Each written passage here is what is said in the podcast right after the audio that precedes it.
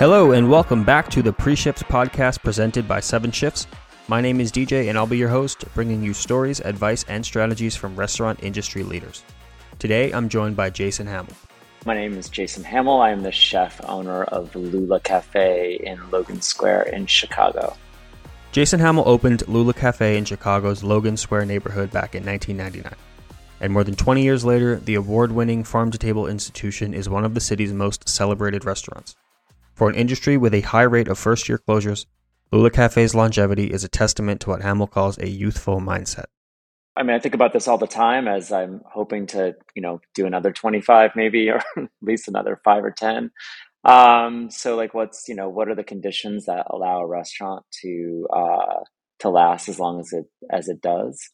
Um, I think we, um, we have a, a long history in the neighborhood that even predates us. We sort of inherited uh, a space and a lot of goodwill.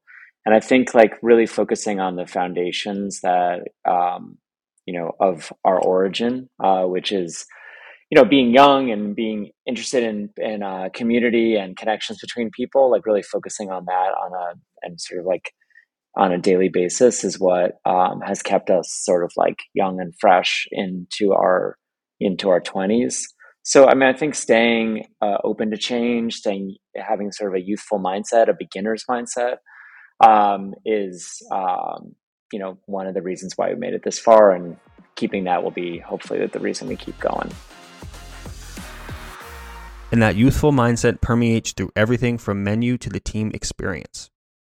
There is an element to that in the cooking, meaning like we're willing to to to try new dishes and new ideas in the food, um, not repeat dishes, not just like recycle things that we've done in the past. Just be, I mean, that's a lot easier. Um, but we've never done that because it sort of creates a, a new like aha moment um, in a restaurant. Um, I also think it's like really respecting um, the paths of the uh, young people who work for us.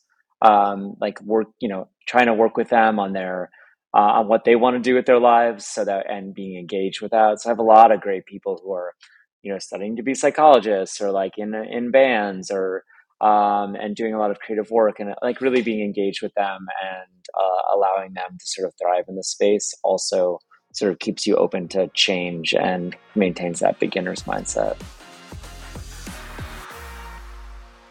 Lula has also been able to maintain many long-standing employees by recognizing that restaurants can be a career and recognizing the role that a restaurant job can have in someone's life. I mean, Natalie uh, Sternberg is our director of hospitality. She's been there since day one. Wow. Um, Kendall Cost is a uh, server who's been there over 15 years. Um, my executive chef's been over there over 10. So a lot of people. What do you think has enabled like what about the restaurant has enabled people to stay around for that long? I mean nowadays it's it's rare for people to stay at a restaurant for three months six months let alone 10 years. Um, what have you done to to create an environment where people are um, making it a career? I mean i think i certainly think the restaurant industry has always been a career for certain for certain folks. Um, and uh, i i want to emphasize that that's very possible for people. Um, especially when um, they also have other pursuits that you know could work whether it's raising you know a family or doing that kind of thing or it's creative pursuits. Um, i think that those uh, those sort of paths can can cohabitate well you know? Um, that said i think like why they stay um, i think you know because uh, i i mean i hope that they're treated with respect and compensated fairly and that they like the team um, and that, the, that being part of this team is something that's important to them in their lives and that they recognize, you know, they contribute a whole lot and it would not be what it is without those people. Um, and, you know, in the pandemic, we had more previous to the pandemic. I had a really long a staff that had been there for a really long time. And we certainly, um, I certainly felt the, you know, the pain of losing some long-term employees, uh, not to other restaurants, but just to the industry in general um, when the pandemic happened uh, and we came back. Um, so I, the ones that have stayed are um, are even like more more special, like more integral to the to the space and the place, and people come looking for them and want to talk to them, and that they're as much a part of Lula as I am. On Lula Cafe's website, they list their mission and values, which include creating joyful moments for the community and promoting care, respect, integrity, safety, and transparency. I've linked to the full version in the show notes, but something that caught my eye when reading them while prepping for my chat with Jason was that they were revised on June 8th, 2021. And I wanted to understand why and what went into that revision. The pandemic gave us, as with many people, like time to reflect. And um, obviously, the industry has a lot of reflecting to do. Um, and our, we just wanted to sort of formalize the reflection process. So we set up a weekly meeting um, there were only, I think there are eight or 10 of us at that point, And, you know, we were not open for business, uh, like regular business. We were just doing takeout. We did that for a really long, a long time. And we met every week to sort of say like, well, what, what are we about? What do we want to be about once, you know, the uh, imagined return to business actually happens? Like, let's list a number of like values that we had pre pandemic and like some aspirational values um, and meet to discuss that. And we continue to have like we have a meeting scheduled tomorrow with the management team to like continue to talk about like um, you know the the mission and vision of the restaurant. I think it's important to recognize that like you you know uh, reflection and like thoughtfulness about who you are and what you want to be and how you want to live um, is important. But then you have to operationalize the you know the ambitions you have ethically and if you want to live a val- you know lead a value value oriented and value first business um, it's not just about writing it down but it's about performing it and behaving it every day. That's where the hard part comes. Totally. What were some of the things that changed um, when you kind of re- went in and, and reworked that vision? Sure. I mean the obvious one that a lot of people talk about is that we um, we took on a service fee model and changed to minimum wage, which we had been using previously, um, to do what we could to rectify the you know historic imbalance between you know the front and the back of the house in terms of compensation. Uh, we we made a lot of progress toward that. Um, it's not a perfect situation by any means. Um, you know, uh, tipping and restaurant compensation in the United States is really you know fraught with complexities and difficulties. But we made a stab at it, and we're sticking with it. It's working for us, um, and it did it did have an impact on uh, for the better on a, a lot of people's lives. Uh, we also added some benefits that are we uh, had always had 401k and uh, health insurance as benefits, but we did uh, add parental leave, and uh, and we also have a, a better than um, stand, you know industry standard PTO policy uh, and also vacation pay for um, people who have stuck with us for a while. So the longer you work, the more paid time off that you will get. Um, so I do have, you know, um, people who can take vacations now, paid vacations. One of the biggest changes that Hammel made was a shift from paying the tipped minimum wage or sub minimum wage to paying above the minimum wage. After decades of running the old model, the transition wasn't the smoothest, but it did lead to positive changes for the business, including better staff well being, better retention, and little issues hiring. Transparency was difficult. Um, we didn't do well in the beginning. Um, it took us time to really figure um, figure things out. Um, that said, we were committed to it, you know, in terms of a value. So we stuck with it during some some rougher moments, and and now we feel like we're in a good place with it. Um, but that was simultaneous to like coming back and you know, we had limited seating and we, you know, there were uh, the whole like, you know, um, fight over vaccinations and like just the the whole turmoil of the pandemic. It wasn't a fair like playing field in terms of you know trying a new model out. Um, of course, um, and it did take time to to settle into it. Uh, but yeah, it's it's certainly different. It's not. I mean, a lot of there's a lot of you know conversation around it. It's not, you know, I haven't found it like necessarily good for the business, but it's great for a lot of people on the team. And, uh, you know it's it's not you know if you're like only profit minded like it's not the best choice for a lot of people uh, but if you're like trying to take care of folks and and uh, level out the uh, playing field it, it could be a good choice for some some folks now it's one thing of course to write down and codify your core values but as we've covered on the show a few times you do have to put them into practice it's different for every restaurant every leadership team every business but the way that Hammel tackles this is through training and providing opportunities for education. I mean, one of the things that I think is lacking in restaurants is leadership training for management. Uh, we're trying to get there. It's really difficult to do when you're you know busy all day long every day. So I think if a value is education and like you're ho- having your staff meetings and you're doing wine tastings and you're teaching cooks how to cook and you know and it's all about you know teaching people who do not know something that something so that they grow. And then they grow and then they become managers and then like just everything stops. You know what i mean? For them.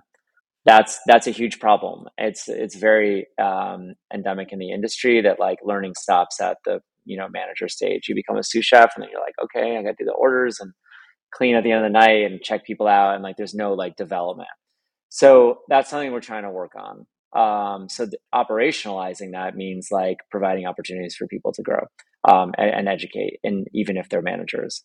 Another, um, you know, if uh, respecting, you know, folks' identity is something that is a value, like really paying attention to um, their needs and you know their life needs, whether it's like uh, you know a scheduling situation or like a com- communication identity situation, like really respecting that in your language and your uh, and your behavior, that can be operationalized. Um, and I, I, mean, there's there are many examples like that, um, but the the biggest one is you know um, really giving healthy feedback on a more regular basis, which does not happen enough in our industry and does not happen enough in my restaurant and that's one of the top things that we're trying to focus on now is like giving constructive help helpful feedback in a timely manner so that people can grow um, rather than like punitive or um, controlling you know um, you know feedback once there's a problem.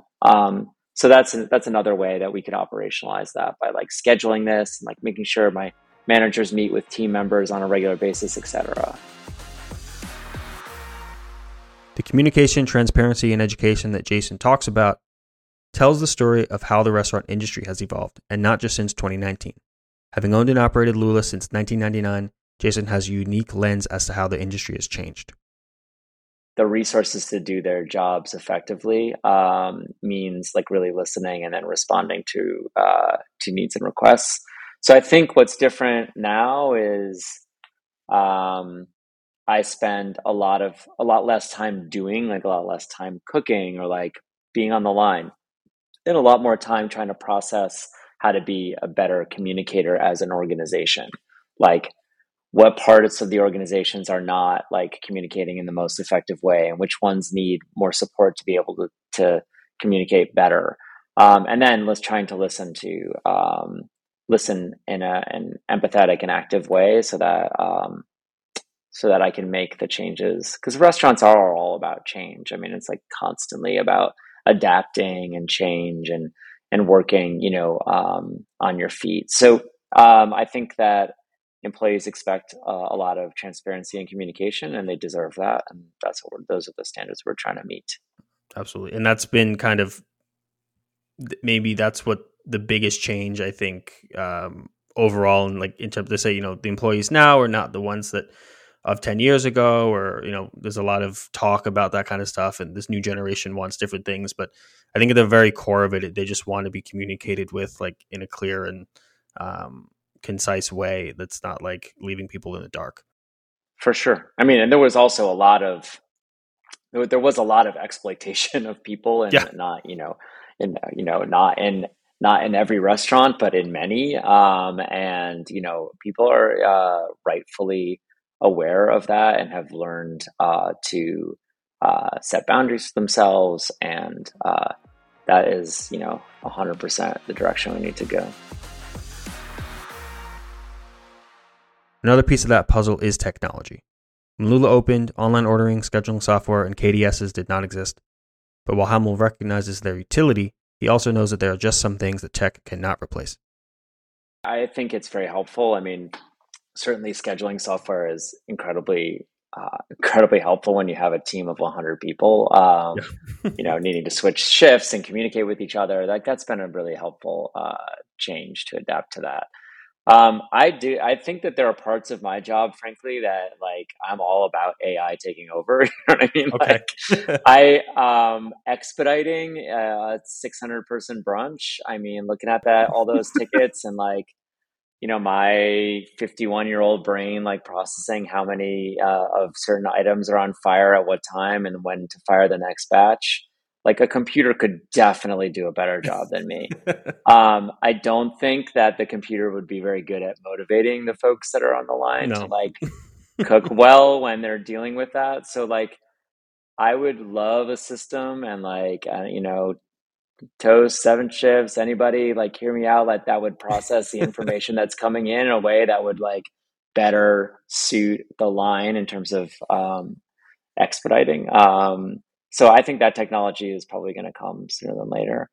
Um, you know and i would love to use it. Uh, i don't think that would change the fact that i want to stand in front of them and say like you know um, that egg i'd like to you to you know not use that egg and use that one and this is why because that one looks better than this one and this is why and like the cooking technique can be changed to produce the better quality or just like to joke with them and be like you know when it's busy like that you need some camaraderie you need some like you know you need to feel like the you know we're you know having fun at what we're doing and not just getting beat up so uh, that's going to still be my role and to you know try to inspire and teach.